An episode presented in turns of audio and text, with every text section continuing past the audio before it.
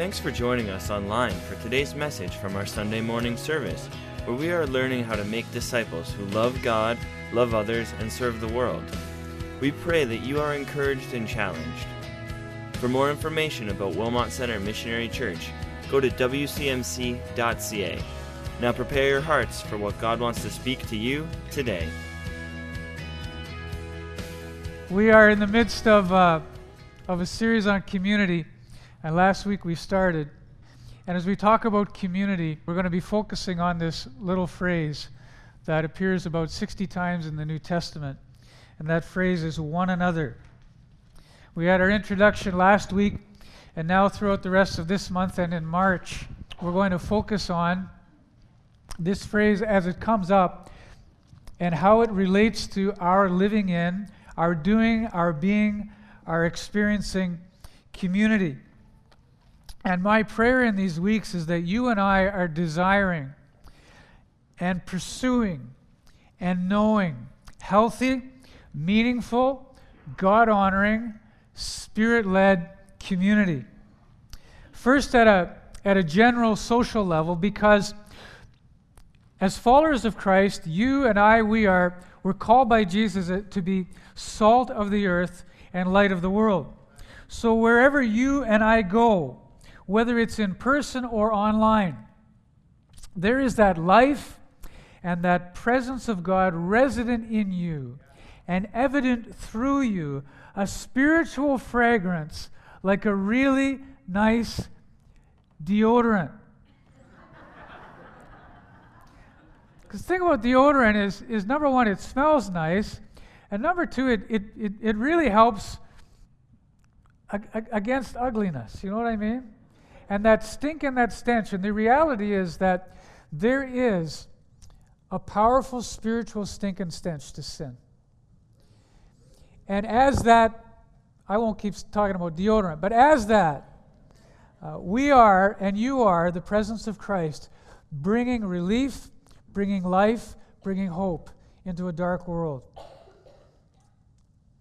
And that presence of God then is nurtured through us and in us, both by personal relationship with God, because God is personal and loves us and loves relationship, and also through intentional relationship with other followers of Jesus.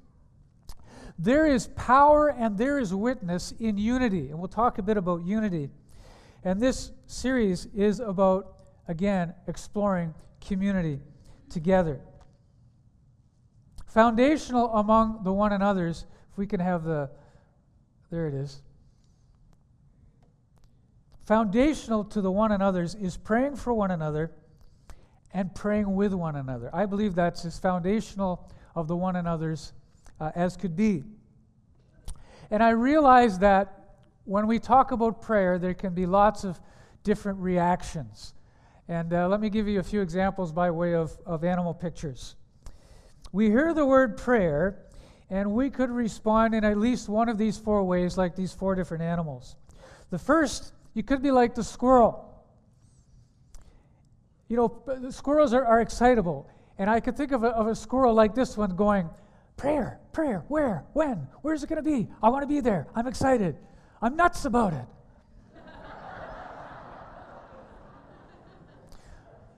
You want to go to the other extreme, and it would be like Eeyore. Oh dear, I don't pray enough. And what we don't want is guilt and shame from prayer. Amen? Because prayer is about a vibrant, ongoing, growing relationship with God. The third one is you might be more like the koala bear. Because the koala bear, I looked this up, koala bear sleeps at least 20 hours a day. I had no idea. And so, for some of us, when we hear about prayer, we just think, prayer, really? Just wake me up when it's over. or wake me up when the guy up front stops praying, because they pray so long in public. Or finally, I think a lot of us are like the rabbit.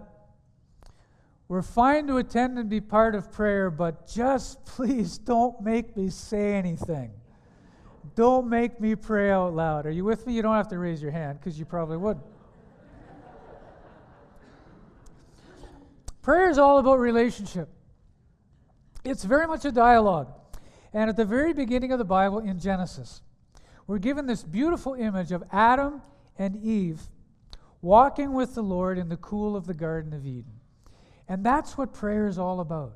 It's about that ongoing walking relationship. The last song that we're going to sing uh, this morning has that same idea in mind. Or when Jesus was walking the earth and children came to him and his disciples tried to shoo them away. See, Jesus is busy. The master doesn't have time for little people like you. And Jesus said, No, stop. Let the little children come to me because the kingdom of God belongs to such as these.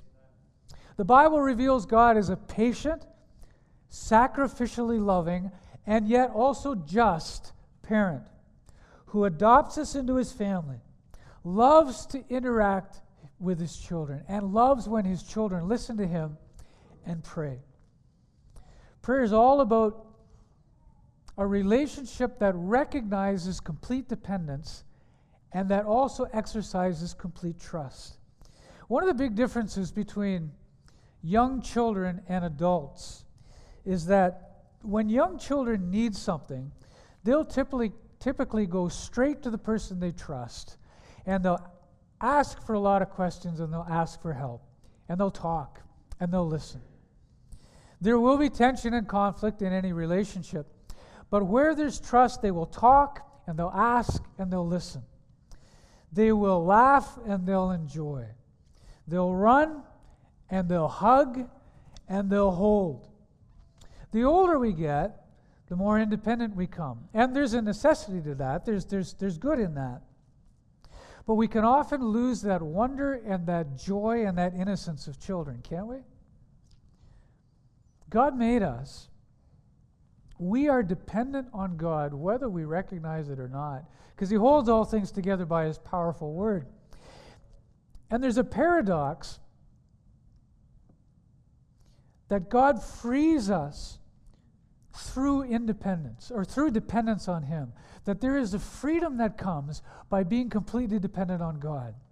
God wants us to be not independent entirely, but dependent on Him and interdependent with each other. This is my favorite picture that depicts Jesus. It's called the laughing Jesus, because I can imagine that expression of joy on his face as he stood with those children gathered around him. And just as children go to somebody that they depend and trust, God invites us to his side, so to speak, alone and together as well by his side, like a group of children. There have been so many helpful books written about prayer. Uh, they, seem to be, they seem to be almost endless. And one that's considered a classic uh, was written by Andrew Murray, a South African pastor. It's called With Christ in the School of Prayer. I think it's a great title because prayer is something that we're constantly learning and growing. And that's why I say, please, no shame. Because we continue to learn that relationship with God and we continue to, to be able to hear and recognize the voice of the Spirit as He speaks to us. And Andrew Murray wrote this about prayer As a tree has its root hidden in the ground and its stem growing up into the sunlight, so prayer needs secrecy in which the soul meets God alone, like the roots, and fellowship with those who find common meeting place in the name of Jesus. I love that image. I think it describes it very well. Now, there are two short passages from the New Testament that we're going to go to this morning for some direction about, about praying for each other and with each other as community under Christ. The first passage, the couple of verses from the mouth of Jesus, from Matthew chapter 18. And interestingly, this chapter, if you went back to the beginning of Matthew chapter 18, it begins with the disciples coming and asking Jesus, So, Jesus, Who's the greatest in the kingdom of heaven? And I can just imagine when they did that, that some of them, like students do, like I have done as a student, they would have been asking Jesus with this kind of this tone of, huh, huh, come on, Jesus, who's going to be the greatest in the kingdom of heaven? Am I your favorite? Because after all, there were two disciples who, with their mom, went to Jesus and said, Jesus, when you come into your kingdom, please reserve the two best seats, your left and your right, for my boys, for James and John. And what Jesus didn't say to her was, Well, you know what? I'm actually going to be at the right hand of the Father. So if I have one of them sit on my left, he's going to be between the Father and me, so to speak. So we can't quite do that. But you know that tone of, of Jesus, who's the greatest in the kingdom? Maybe it's going to be me. But Jesus' answer to them was,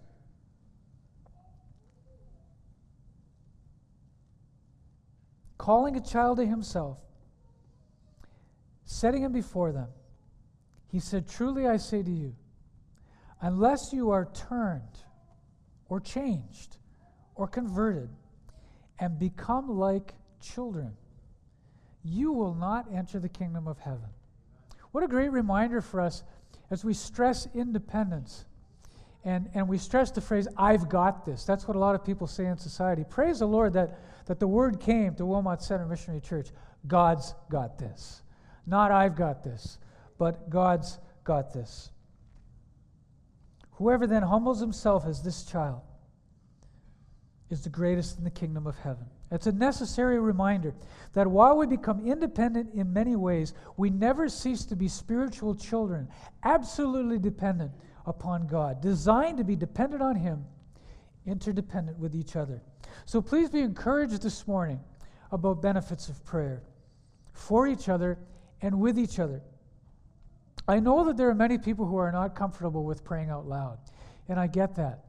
But like so many things, it's a discipline, it's a practice that becomes more comfortable and more natural over time. I remember a, an old evangelist, and Pastor Wayne, I shouldn't have said old. I remember an evangelist. I apologize. A mature evangelist. I believe I said that. Um, whose name was Wilfred Moto. You remember him? Wilfred Moto. And when he prayed, I felt like I was being transported to the heavenlies. Um, you, you just feel the Spirit of God praying through him.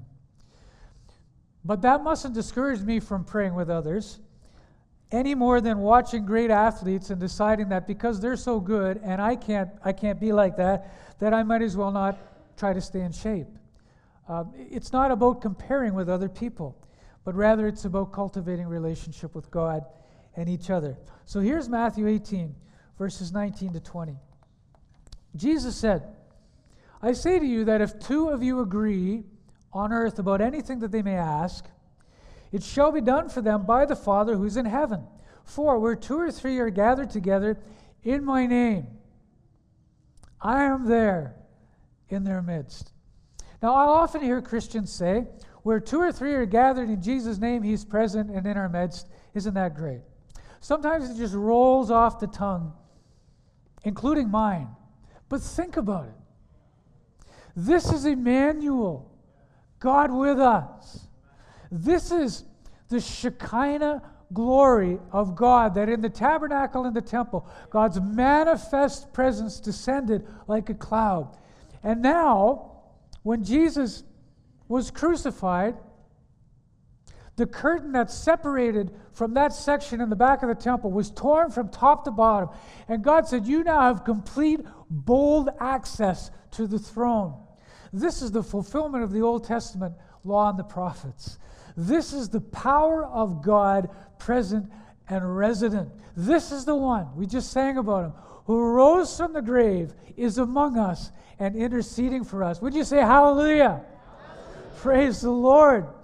When we pray together and when we take communion together, like we will today, may we remember to take that in, that He is truly present with us. This is the God of gods, King of kings, and Lord of lords, the glory of glories. So that we offer praise, and when we seek direction and we ask for wisdom and provision, that He is present with us. Here are some of the things for us, and, and you could pick out others, that we can learn about praying for each other and with each other. First of all, as I say, Jesus is very present. That's one reason to love praying, just like you love hanging out and spending time with the people that you love the most. And we pray in Jesus' name, as that passage said, because he has given us authority to pray in his name, which also means according to his will. And we'll talk a little bit about prayer and, and, and the struggle that we have and the tension that, that prayer isn't always answered the way that we would like. Because our desire is to pray, and our need is to pray according to his will, which we don't always understand. So we have authority in Jesus' name. In the verse before these two, Jesus said, Truly I say to you, whatever you forbid or bind on earth shall have been bound in heaven. And it's interesting that the tense that's used there because God actually is not confined by time. It's always the present for God. God designed time so that we could try to make sense of things. But God is God doesn't need time. God's eternal. And whatever you permit or loose on earth shall have been loosed in heaven when it's according to his will. Proverbs 18, verse 10 says, The name of the Lord is a strong tower. The righteous run into it and are safe. And in Ephesians 2, we read, God has made us alive together with, his, with Christ. By grace we've been saved. And he has raised us up with him and seated us spiritually in the heavenly places in Christ Jesus. I mean, it's not something that we can just say, yeah, I, I, totally get that. I completely understand that because it's a spiritual mystery and it's amazing reality. We are spiritually in Christ. And as we pray according to his will and as we wrestle with what that is, he will make it happen. And so when prayers are not answered as we hope, we keep listening. We keep listening to hear and to understand what we can from the Holy Spirit. We continue to pray. We continue to press in. We continue to depend. We continue to trust and obey and learn and listen for God's will. When we pray with each other and for each other, there is restoration and unity. Have you ever experienced that? Restoration and unity through prayer. This passage, when Jesus is talking in, in, in Matthew 18, it's in the context of handling disagreements and conflict in the church. And this must not be lost on us because it's often not applied when people are in conflict. And this is, this is, this is where Jesus is, is speaking at this time. It's, it's applicable beyond that. But this is the context. I have seen people in the church who refuse to speak to each other because of some offense. And we'll talk more about that when we talk about forgiving one another. But they have been ag- aggravated. They've been agitated. They've been animated. They've been constipated. All of Maybe not that one. But maybe. And if you ask them about it, you say, well, maybe you should talk to so and so about it. No, they say, I'm fine. Or in some, in some cases, they'll just completely flip a switch and say, Oh, there's no problem. Oh, I'm okay, I'm good. But Jesus invites us to meet with Him together. And that can be absolutely beautiful. Conflict has layers, and, and understand, I'm not suggesting that a quick prayer is going to solve it all because it will not. It's, it's much more involved than that many times. But when we pray for each other and we humbly come together and pray with one another, the Spirit of the Lord is present and there can be freedom. I've seen it. It's beautiful. And sadly, I've often seen it avoided. When a spirit of reconciliation and restoration characterizes the church, there will be unity, not just compromise. There will be strength, not just appearances. There will be power, not just religious belief. Now, this is a little impromptu this morning, but I'm asking Pastor Wayne to go to the rectors. The rectors are here this morning, and uh, there was a, a, just just like in in recent days, an amazing reality related to prayer together and unity. So we want to hear this. Thank you, Jody. So, good morning, everybody. Uh, if you don't know, we've spent the last week in the hospital with Rachel. Uh, she's actually here this morning. Um, we're not totally sure what's going on yet. She's not in critical condition. It's not life and death, but it, she's been in a tremendous amount of pain, and the doctors are kind of stumped.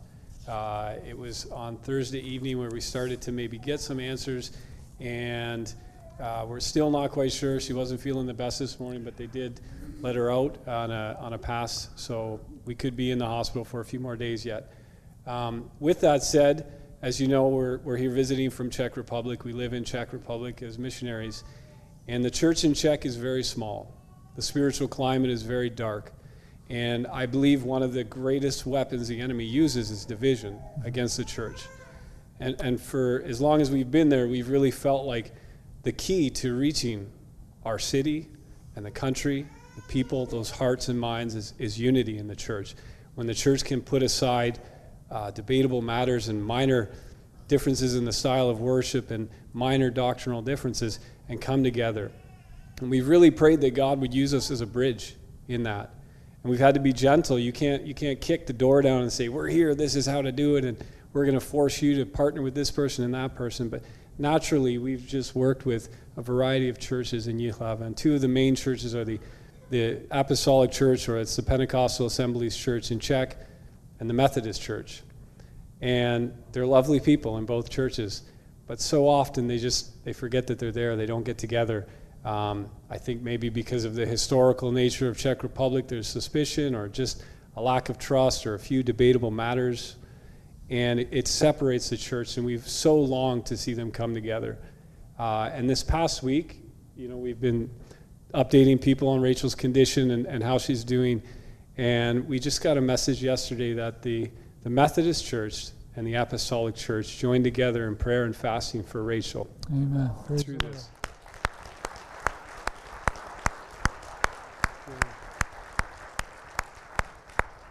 So we're really praying, and we cover your prayers that maybe, maybe it was a love for us and a love for Rachel that brought them together. But in this time, it will be a love for Jesus Christ that, that, that binds them and keeps them together. And Amen. we'll see this is the beginning of that unity. Amen. So thank Amen. you. Praise the Lord. What the enemy intends for evil, God intends for good. Second passage is uh, from James chapter 5, a few verses from there. And the gist of this passage is, is that we can talk to God in all of life's situations. As a parent, I, I love when my boys come home or our home. One of them lives at home, but when the other one comes home, and we can just visit and talk together. I'm delighted if I could take one out for lunch, or we drive to a sporting event together, or, what, or just any opportunity just to, to be with them. Because that's what I want more than anything. Uh, as a parent, I, I, I want to be with them, hear what's going on in their lives, influence them as I'm able, and pray for them and pray with them. I even like the fact that while I was preparing this section of the message, one of them came to me and actually told me, Dad, uh, I, I owe you some money, and uh, just want to know if you want it. Uh, and I said, Well, that'd be all right. Uh, but, but do I have to pay the tax on the $70? And I said, No, that's okay. Uh, if I could bless him a little bit. But uh, even that was okay for him to come with me, come to me with a request. Uh, I don't know where you're at in your understanding of God and relationship with God, but God is a much better parent than I will ever be. And He's always inviting us to come to be with Him alone and together. The difference being that God doesn't make mistakes like the rest of us do. As we pray together, we are also instruments of God's ministry. James asked James 5:13, "Are you in trouble? Are you suffering? Then talk to God." And from what we heard from Jesus, pray together, not just alone. I was on a video call this past week with, with a group of pastors, and it was heartbreaking for us to hear that one of their children, a seven year old boy, had died two weeks ago. I don't even know the circumstances. But you know what we did immediately? As we stopped our meeting and we prayed together. And, and I can't imagine the heartbreak. And, and some of you have been through the heartbreak of loss like that, where we, where we, we need the body to love each other. I love it when, when here, whether on Sunday or, or any other time, where people will just stop and pray, to eat, pray with each other about concerns and challenges. Bless you and continue to do that. In his letter to the Galatians, Paul wrote for believers to carry each other's burdens. And that's what that is about. Then James said, Are you happy? Are you cheerful? Are you encouraged? Well, then sing God's praises. Uh, and if you wouldn't describe your voice as being angelic and you'd rather not sing praises, then, then you can speak them too.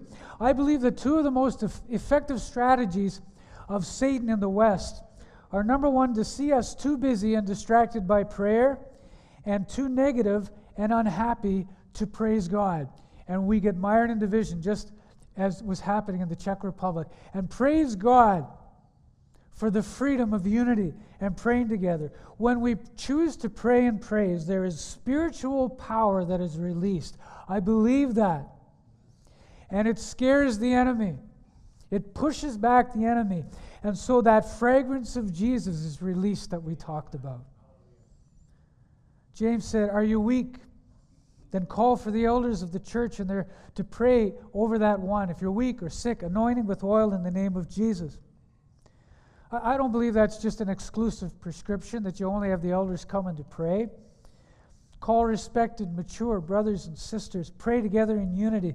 But I know the elders here are very happy to do that, and the ministry team who are, are here every Sunday morning. There isn't necessarily power in the oil itself, but oil represents healing, and oil represents cleansing. It was often used as medicine in Jesus' day. And it represents the blessing and the power, the anointing of God. So pray in the name of the Lord because that's where the power comes from. And I believe that there's something that's really important from this passage also that can be overlooked. Praying for physical healing is not to be done apart from praying for the health of the whole person. The health of our spirit that intangible part of us breathed in from God. That's the most important part of us. And that means that our relationship with the Father and then with others is a priority of our prayers that we would be healthy spiritually. Because the Hebrew people viewed the person as a unity. And I believe we are too spirit, mind, and body. So we pray for physical healing. Amen? And we pray also, more importantly yet, for the health of our spirits. We pray for the health of our spirits and our minds and our bodies. And so James, who was a brother of Jesus, wrote, The prayer offered in faith will restore the one who is sick. The Lord will raise up, and if he or she has committed sins, they'll be forgiven.